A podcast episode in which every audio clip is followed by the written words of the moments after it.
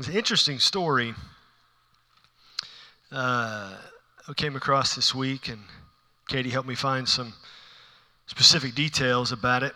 During World War II, there was this ace pilot, ace German pilot during World War II. Uh, his name was Stigler. And he was one kill away from uh, the Knight's Cross, which was the highest award for valor that Germany had. Uh, he was very good at what he did.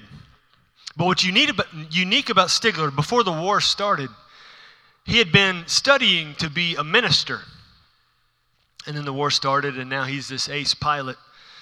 Uh, and uh, he was at his uh, air base one day. Remember, one kill away from the uh, uh, Knight's Cross, the Medal of Valor, the highest Medal of Valor they had. And he's standing out there on the tarmac next to his plane. Off in the distance, he sees an American B 17 bomber. At the time, uh, they were trying to slow down um, Germany's advance and trying to hit them at home to keep them from, from their, having their focus on other areas. But this bomber was in the distance and uh, it was moving kind of slow. Well, Stigler's commanding officer pointed at him and told him to get up in the air and, and, finish that bomber off. That was his assignment for the day, and that would earn him then the Knight's Cross. And so Stigler jumps in his plane, shoots down the runway, makes a beeline for that B 17. And as he gets close, he began to notice it's kind of smoking a little bit, struggling to even just stay in the air. It looks like this B 17's been in quite a fight and somehow made it out. But as he gets right up behind this thing, hand on the trigger, he can see it's got holes in it. He can see some of the crewmen in the plane are dead. And the ones that are alive are trying to take care of the ones who are struggling. As he looks in this plane and he, he maneuvers his uh, fighter up next to the bomber, looking into the holes in the side of the plane, looking into the cockpit where the pilot was. He makes eye contact with the pilot, and the pilot says, We're about to be destroyed. But the eye contact stops. Stigler, or the eye contact stays. Stigler removes his hand from the trigger, looks at the guy, nods to him, and repositions his fighter plane in formation next to the B 17 American bomber and escorts the bomber out of German airspace. Because any ground fire seeing the German plane would not then fire and wouldn't honestly think much about the B 17. Because what the Germans would do is they would take downed B 17s that were still operational, reconfigure them, and use them themselves. And so, seeing the German fighter escorting the B 17, the guys on the ground would think nothing of it. Well, he escorted this, this, this bomber all the way to the edge of, of German airspace, knowing all the while, if anyone ever found out, if this was ever reported, it wouldn't matter how good of a pilot he was. It wouldn't matter how many other planes he shot down. If he assisted the enemy, he would be executed that day. But he escorted this guy through German airspace, and then he turned his plane around, saluted the Americans, and says, You are now in God's hands, and flew back to his base. Some years later, this always stuck in both of their minds. The, the, the, the, pilot of the American plane was a man named Brown. And 50 years later, the two guys found each other, fell on each other weeping, and became friends until the day they died. See, that day, Stigler did something that was unusual. And he showed phenomenal mercy in that moment. He didn't have to escort them out. No one would have thought any different. He was doing his job, shooting them down. But he couldn't do it. And he let them go and showed them mercy. And that's what we're going to be talking about today. Because far too often, I don't know if you've noticed this, in our world, we find ourselves asking the question where is the mercy? Where is the mercy? Where's the mer- Why can't there just be just a little bit of mercy right here, right now? Uh, more often than not, we, we find ourselves asking that question in response to somebody showing us an unkindness. Can you just give me a little mercy right now? More so than us giving someone else mercy. It's how can we receive more mercy? But we see it everywhere. We see it on the news, we see it on our streaming services, we see it in social media, especially. Where is the mercy? Well, there was mercy one day flying over German occupied skies in World War II between a guy who was going to be a minister but joined up with the German Air Force. And we're going to see the key role that mercy is supposed to play in the life of every follower of Jesus. Look at Matthew chapter 5. We're looking at the Beatitudes, which is really the introduction of Jesus' longest single teaching in Scripture. Jesus spent Matthew 5, 6, and 7 preaching what is called the Sermon on the Mount. He had seen this massive crowd of people. And when he saw all these people coming, they, they, and honestly, the people weren't really coming to be disciples. They were coming because they wanted to see him do a miracle. They were coming because they were curious. Possibly some would end up being followers of Jesus. But Jesus saw this big crowd, and he went up on the side of this hill, this mountain, and he sat down. He called his disciples, his actual disciples, his followers around him. And the crowd came and they gathered all around his disciples. And so he spends these three chapters, Matthew 5, 6, and 7, teaching what the life of a disciple looks like. So that his own disciples would know this is what, how you're supposed to live, this is what is expected of you. But also so that all those other guys who weren't disciples would know okay, if I want to be a disciple, that's what is expected. That's what it's supposed to look like. And so Jesus is teaching about what is the life of a disciple in his introduction here, in these verses, uh, the Beatitudes are the life of the disciple is blessed. Blessed are the poor in spirit, for theirs is the kingdom of heaven. Uh, uh, blessed are those who mourn, for they will be comforted. Blessed are the meek, for they shall inherit the earth. Blessed are those who hunger and thirst for righteousness, for they will be satisfied. And then today, verse 7 Blessed are the merciful, for they shall receive mercy. So the disciple of Jesus is supposed to be merciful. Merciful. The disciple of Jesus is, is merciful. And as you see there, blessed are the merciful. The disciple of Jesus is blessed because of the Lord's extended mercy to them. See, notice in that verse, it says, Blessed are the merciful, for they shall receive mercy. Notice, though, they don't receive mercy because they're merciful. They're blessed not because they're merciful, they're blessed because they have received mercy. The blessing is from the received mercy. And notice it's in the passive voice there. Uh, it's not voice, passive tense, right? My wife's an English teacher. Uh, they shall receive, they have received the mercy from somewhere else. And so they're blessed because the Lord has given them mercy, His extended mercy to them, and so they are blessed because of that. The received mercy is from God, from the Lord. And so, having received mercy, they're blessed, and being blessed, they're supposed to be merciful. And Jesus talked about th- this concept of, of mercy and understanding it as best we can uh, in an interaction he had in just a few chapters. So, flip over, if you will, to Matthew chapter 9. Matthew chapter 9. This is very unique in what Jesus is about to do. See, Jesus never did anything on accident. Everything he did was on purpose, was for a point. Usually it had several points. He would do something to teach his disciples, he would do something to teach those who were possibly going to be disciples, and he would do the same thing to teach those who were coming to be opponents and even enemies. And, uh, and even teaching something for us today, uh, so many centuries later. So, Matthew chapter 9, look at verse 9.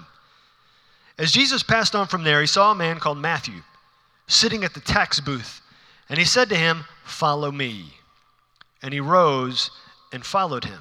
Now, we talked uh, not too long ago about a guy named uh, uh, Zacchaeus, who was also a tax collector. And, and tax collectors were extremely hated. I mean, you may think you don't like the tax man today just because he takes your money, but this was a whole new concept, a whole different level.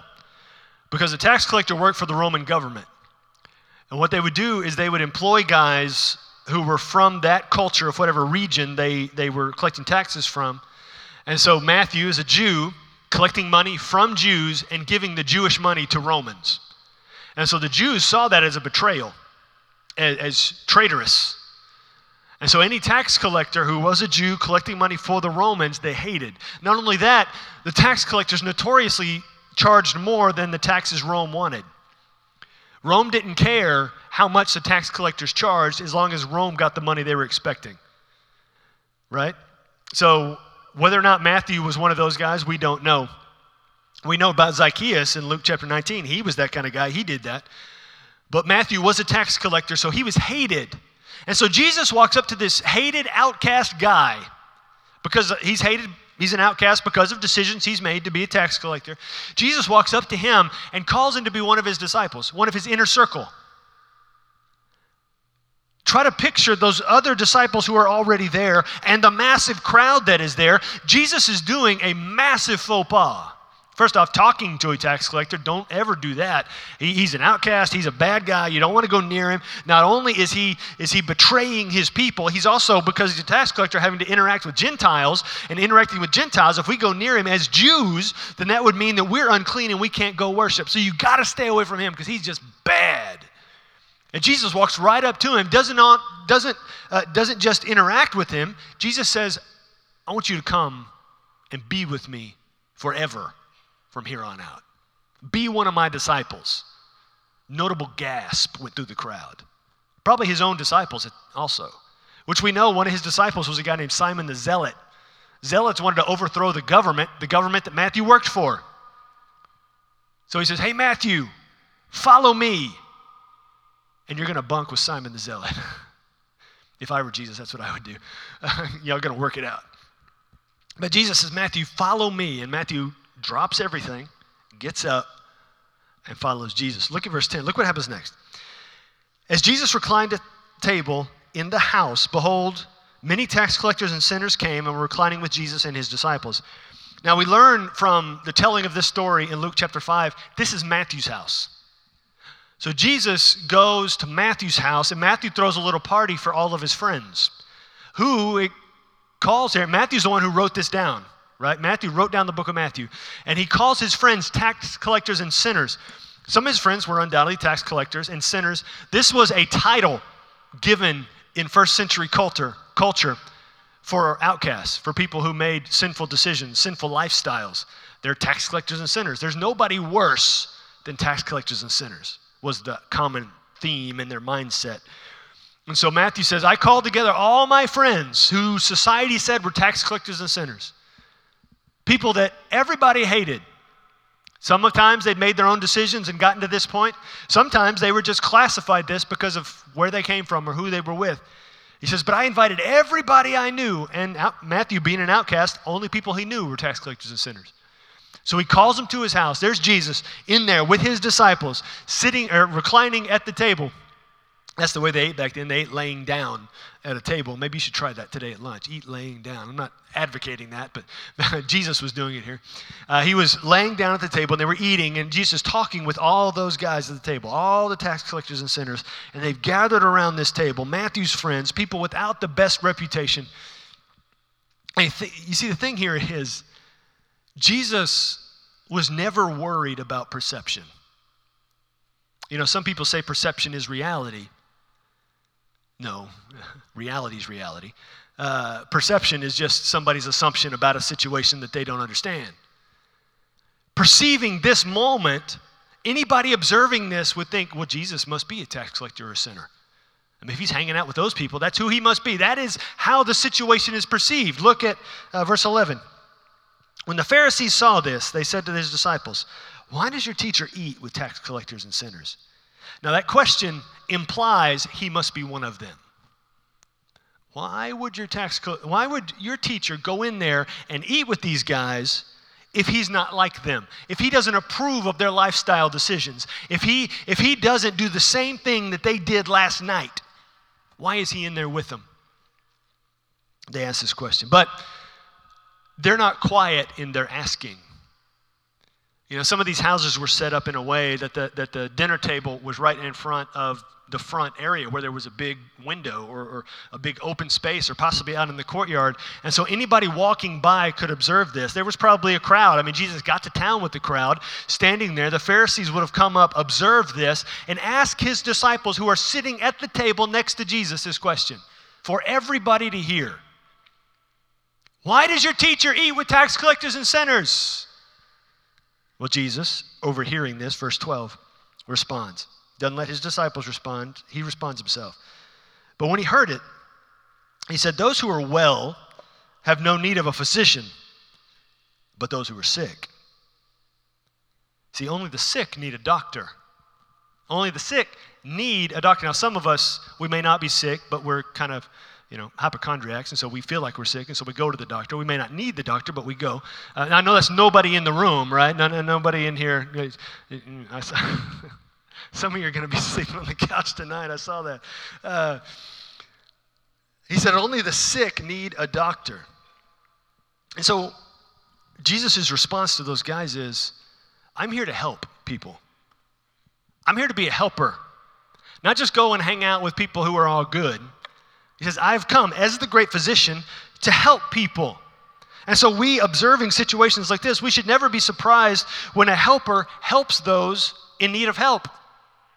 That's his purpose. That's why he's there. He goes there to help. And so he walks into this situation that none of those Pharisees would be caught dead here, anywhere near this part of town. But Jesus goes there because these people need help. He goes there to be a helper. Those in need of help need a helper. Some people may say that uh, uh, Scripture says, this is what some people say, it doesn't actually say this, but that God helps those who help themselves. Scripture doesn't even imply that anywhere. Scripture says this I mean, this is the principle here help is found when those in need of a helper come to the helper. God helps those who come to the helper. We see that all throughout Scripture. Jesus tells us in Matthew 11 28, Come to me, all who labor and are heavy laden, then I will give you rest. Jesus wants us to cast all our cares on him. 1 Peter 5 7, because he cares for you. Revelation 22 17, the Spirit and the bride say, Come. Let the one who hears say, Come. Let the one who is thirsty come. Help is found when those in need of help come to the helper. When we go to, he's the, he's the one who can heal us. He's the one who can help us. I mean, if we are, are in dire need of, of physical healing, are we going to go to the guy just right down the road and say, hey, you know, I saw you working on your mower. Can you grab those pliers and help me out here with my finger? Or are we going to try to, you know, make a beeline for the doctor? We got to go to the doctor. He's the one who can help us. He's the one with the medicine. He's the one with the sterile tools. He's the one who's going to take care of us. So if your finger's falling off, don't go to your neighbor with the pliers. Just don't. I'm just telling you. Don't. Just let that be, you know, sound advice. Uh, unless your neighbor's a doctor and he's got sterile tools at home, then for all by all means. But help is found when those in need of help come to the helper. And Jesus tells us all over the place, come, come to me, come to me and you will find help. And so, in saying that to those Pharisees who are, are deeply concerned, not for the well being of Jesus, not for the well being of Matthew and his friends, but are deeply concerned about the perception they may have as religious, or the other people may have of them as religious leaders, who might consider Jesus to be a religious leader. And now, Jesus, religious leader man, is associating with people that they think he should not be. And so they're all worried about what people might think of them and this whole deal. And they're trying to discredit Jesus in the midst of this. And Jesus responds that it's the sick who need a doctor. Uh, look at verse 13. Jesus says, Go and learn what this means.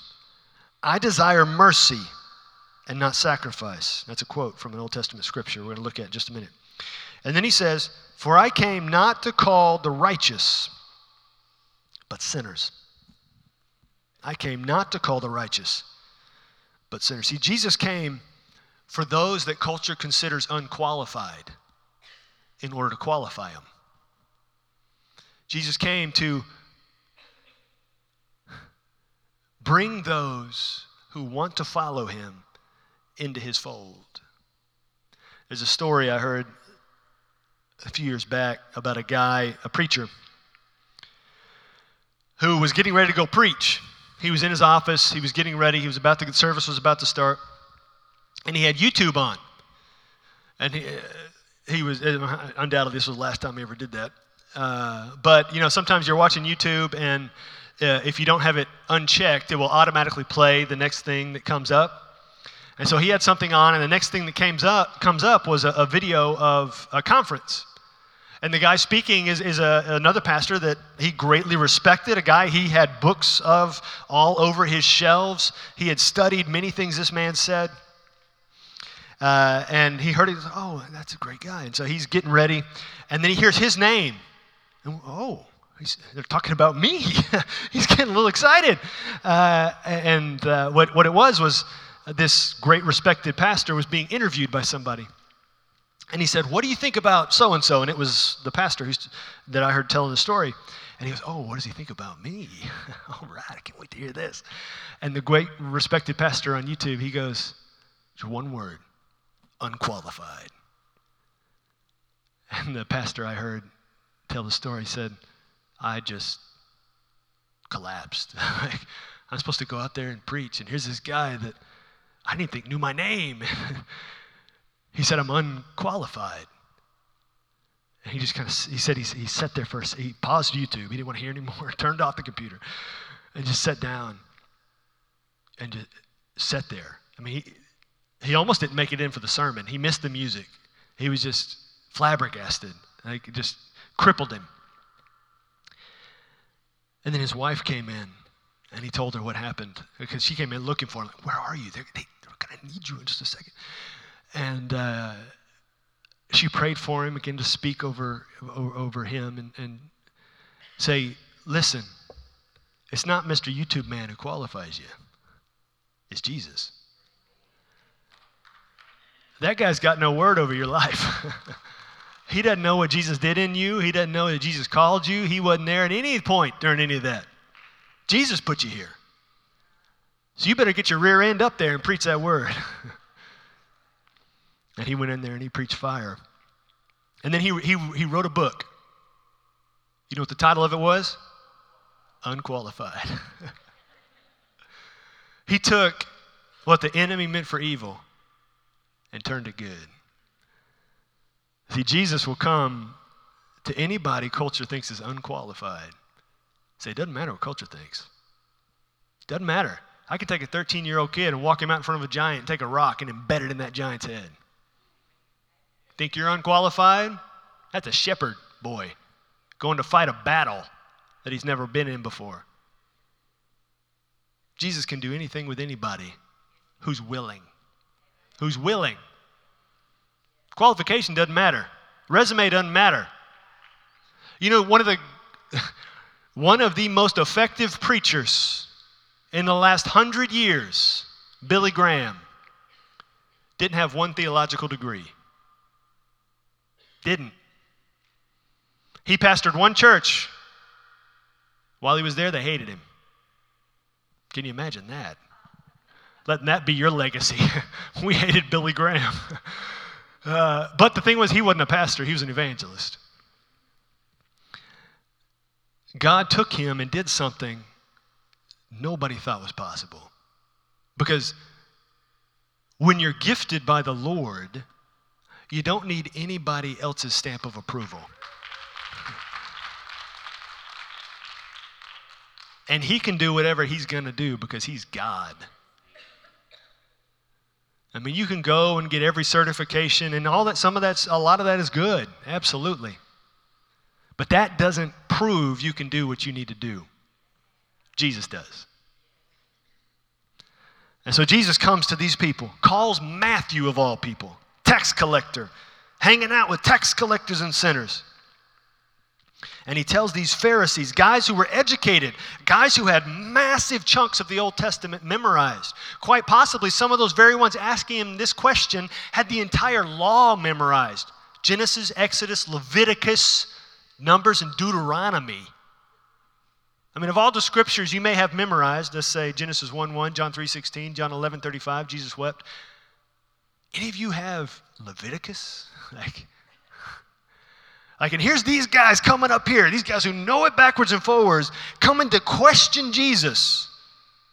Unbeknownst to them, Jesus is one who wrote all of those books they have memorized. And Jesus says, You guys don't even know what you, he didn't say this, but this is the way I'm thinking. They don't even know who they're talking to. And he tells them, I came not to call the righteous, but sinners. Sinners in need of a Savior. Not people who are self savers, who have no need of a Savior. But what's interesting is, even these guys asking the question, the guys asking the question who think they are righteous are not. And Jesus says, I didn't come to call righteous people. Because in truth, not only does Paul say it, but it, it's a, Paul quotes it from Old Testament scripture no one is righteous. No, not one. He says, I came to call everybody, is what Jesus is saying. You may think you're righteous, guys, Pharisees. You're not. You need a Savior just as much as these tax collectors and sinners. You need a Savior. The difference is they're willing to come and hear from the Savior, and those Pharisees were not. These, these, these guys coming to Jesus, we're going to hear from him. Because as Jesus has just said, I came for sinners. Or he said it again in Luke 19 10. The Son of Man came to seek and save the lost. Seek, that is an active verb, it's an action that he has intentionally gone out to seek these people out. And they are willing to hear from him. These sinners, these, these unbelievers, really, they're, they're really pre believers, right? I mean, they are they're willing to come to Jesus and hear from him. And they're there and they're listening and, and receiving the word that he's telling them. Because in reality, someone like the Pharisees, someone who's unwilling to admit their need for help, unwilling to admit their need for salvation, would rather go it alone now and on into eternity. And then Jesus says here, you know, I have come not to call the righteous, but call sinners. I came to seek and save the lost. He gives us that assignment in John 20, 21. As the Father has sent me, so now I am sending you. So it's our job. We are His representatives in the world. We are here with the same purpose He has. We are here for the lost. We are here for the sinners. We are here for the unbelievers. We are here for the pre believers. We are here as life flight pilots bringing people to the great physician. That's our job. That's our role. And wherever He has planted us, wherever He has placed us, that's who we are. We're supposed to be, like Jesus, helpers. So I am a helper. I am to help like Jesus helped by seeking out those in need of help and bringing them to the great helper. A helper helps by bringing those in need of help to the true helper. So you have to ask yourself are you helping by bringing people to Jesus? People in need of help. And I guarantee you, everybody around you needs help. They may putting up a, be putting up a front, acting like they don't need help. Everything's good. I'm good. How are you doing? Oh, I'm good. They're not. None of us are. We all need Jesus every day. Nobody knows what anybody else is struggling with. Everybody needs help. Everybody does. And so then I want you to think about that though. Everybody needs help. The next time somebody frustrates you, irritates you, does something you don't like, you got to see it from the perspective of Jesus. These are people who need help. They need help. They may be getting on my last nerve. I may have unchristian like prayed, Jesus, take them. I know they're going to heaven, but now, please, Jesus. But they need help, just like I need help. They need Jesus, just like I need Jesus.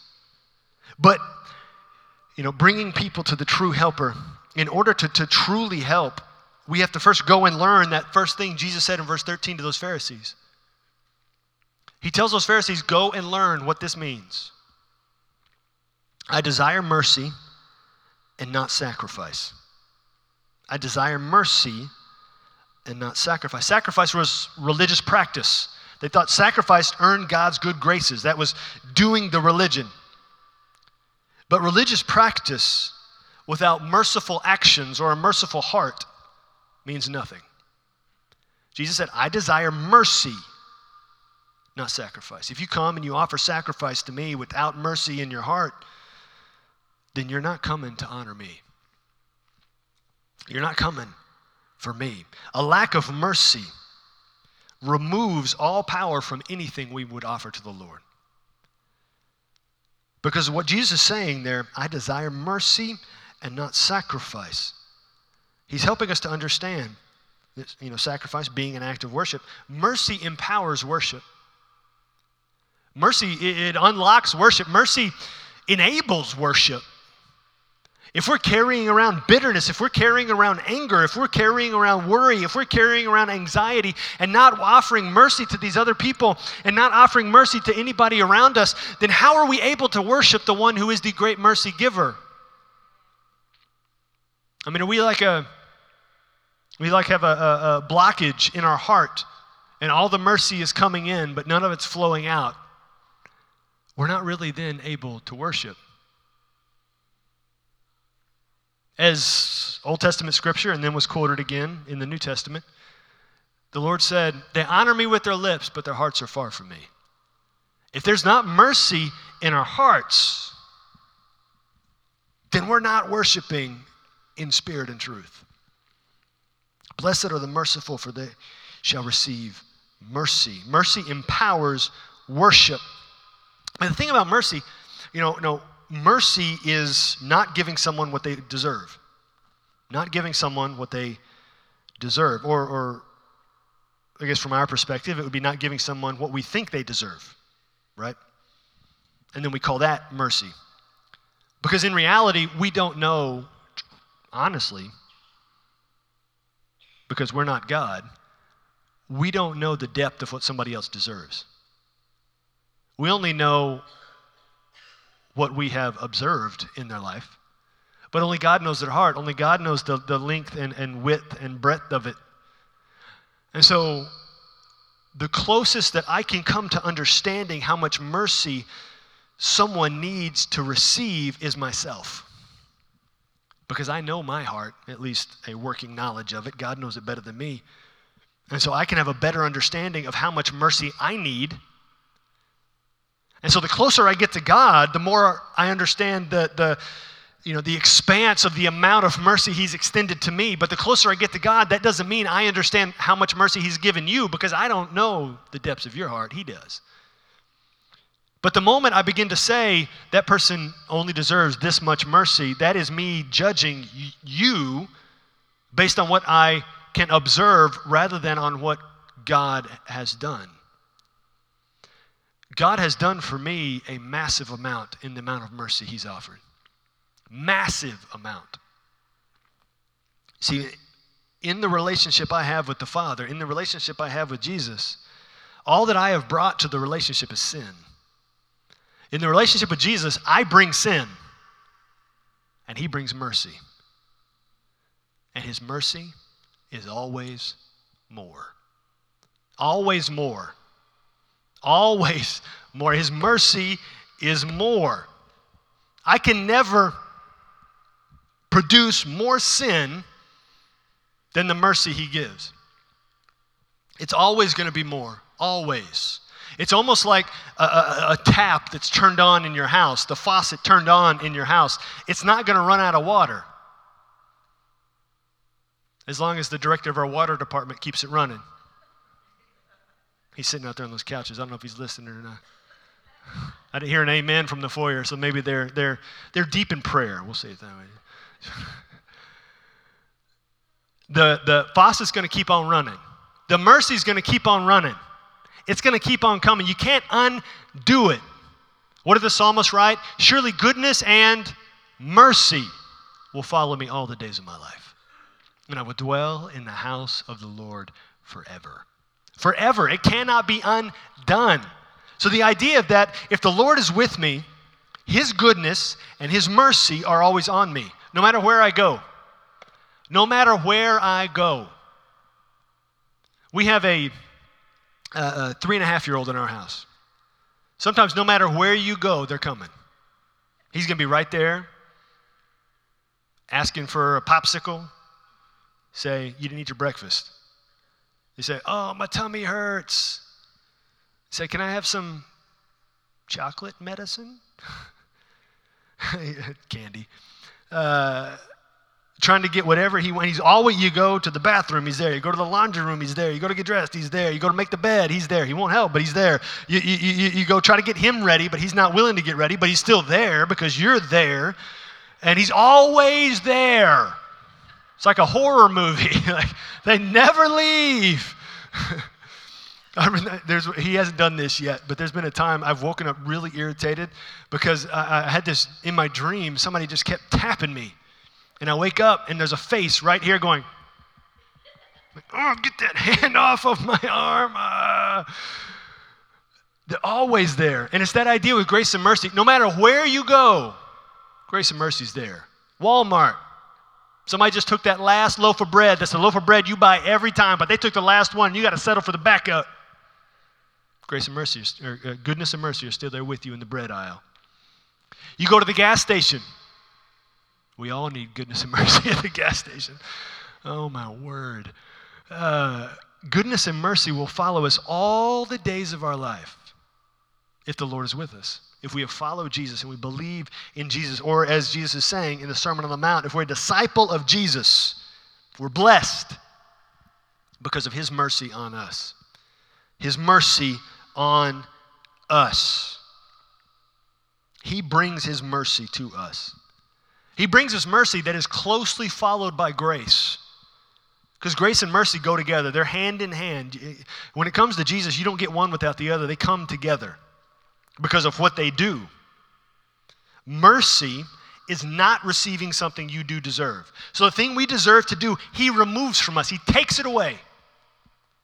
In eternity, that means He takes away the punishment. He's, he's taken it away. But as we see, a principle throughout Scripture is He, he I haven't come across it, maybe you have, but I've never seen a time that God takes something away, He doesn't replace it with something better. And so mercy is not receiving something you do deserve. He takes it away, and then grace is giving you something you don't deserve. And so in eternity, that's heaven. He takes away the punishment, mercy, and He gives us something better, heaven. So mercy and grace go hand in hand, they are together in what He gives us. And his mercy is always more. His grace is always more. As John Newton wrote, his grace is amazing. But in what John Newton wrote in Amazing Grace, the, the, the probably the most famous Christian hymn of all time, uh, outside of Martin Luther's Mighty Fortress is Our God, in writing Amazing Grace, it wasn't just grace that John Newton received. He got the inspiration from the Lord to follow after him in begging God to spare his life in the midst of a storm as he was the captain of a slave ship.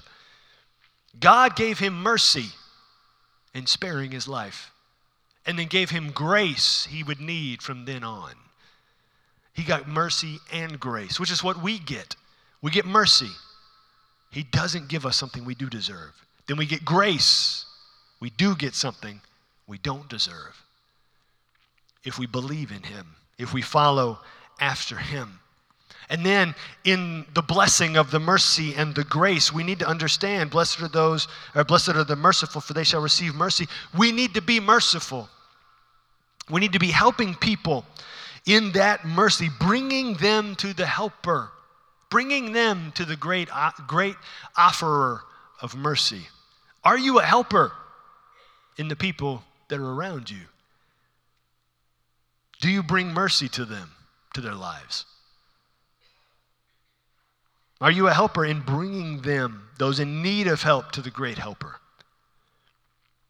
Or maybe today you need mercy yourself. You need mercy. Maybe you really, what you need to understand is God's offering you mercy. And that thing that's in the back of your head that the enemy keeps bringing, you, bringing up and making you feel guilty about, God has already covered it with his mercy. It's done. It's done. It's gone. He's forgiven it, He's covered it. You see, God isn't going to bring something up in your life, something that was a sin, in order to make you feel guilty. He will convict you about something you're habitually doing now. But that reminding process, if it's already settled and taken care of and forgiven, that reminding process is the enemy trying to cut you off at the knees. If it's covered by his blood, if it's covered by his forgiveness, if it's covered by his mercy, bringing it up against the enemy. Follow the Lord. Receive his mercy. Maybe today you need to receive his mercy for the first time. Maybe today you need to believe in Jesus. Jesus is God's Son. He died so all your sins would be forgiven. All of them. All of them. Even the one that you can't forget, even the one you haven't done yet. He's already forgiven it if you follow him and believe in him. And then he rose from the dead so you can live after you die. So believing in Jesus grants us eternity. Will you believe in Jesus today? Maybe so what happen, needs to happen right now. We're going to sing a song or I'm going to pray then we're going to sing a song. And the song is his mercy is more. Very appropriate. You need to ask yourself one of two questions. Do you need mercy from Jesus today for the first time? Do you need to believe in Jesus today? And the second question who do you need to offer mercy to? Something you've been harboring in your heart for a while, hanging on to, clinging to that unmerciful action or thought. Who do you need to offer mercy to today? Maybe it's yourself. Maybe it's somebody in your house. Maybe it's somebody who you haven't seen or talked to in years, but you still think about that thing. It's time to let it go. Come to Jesus and be merciful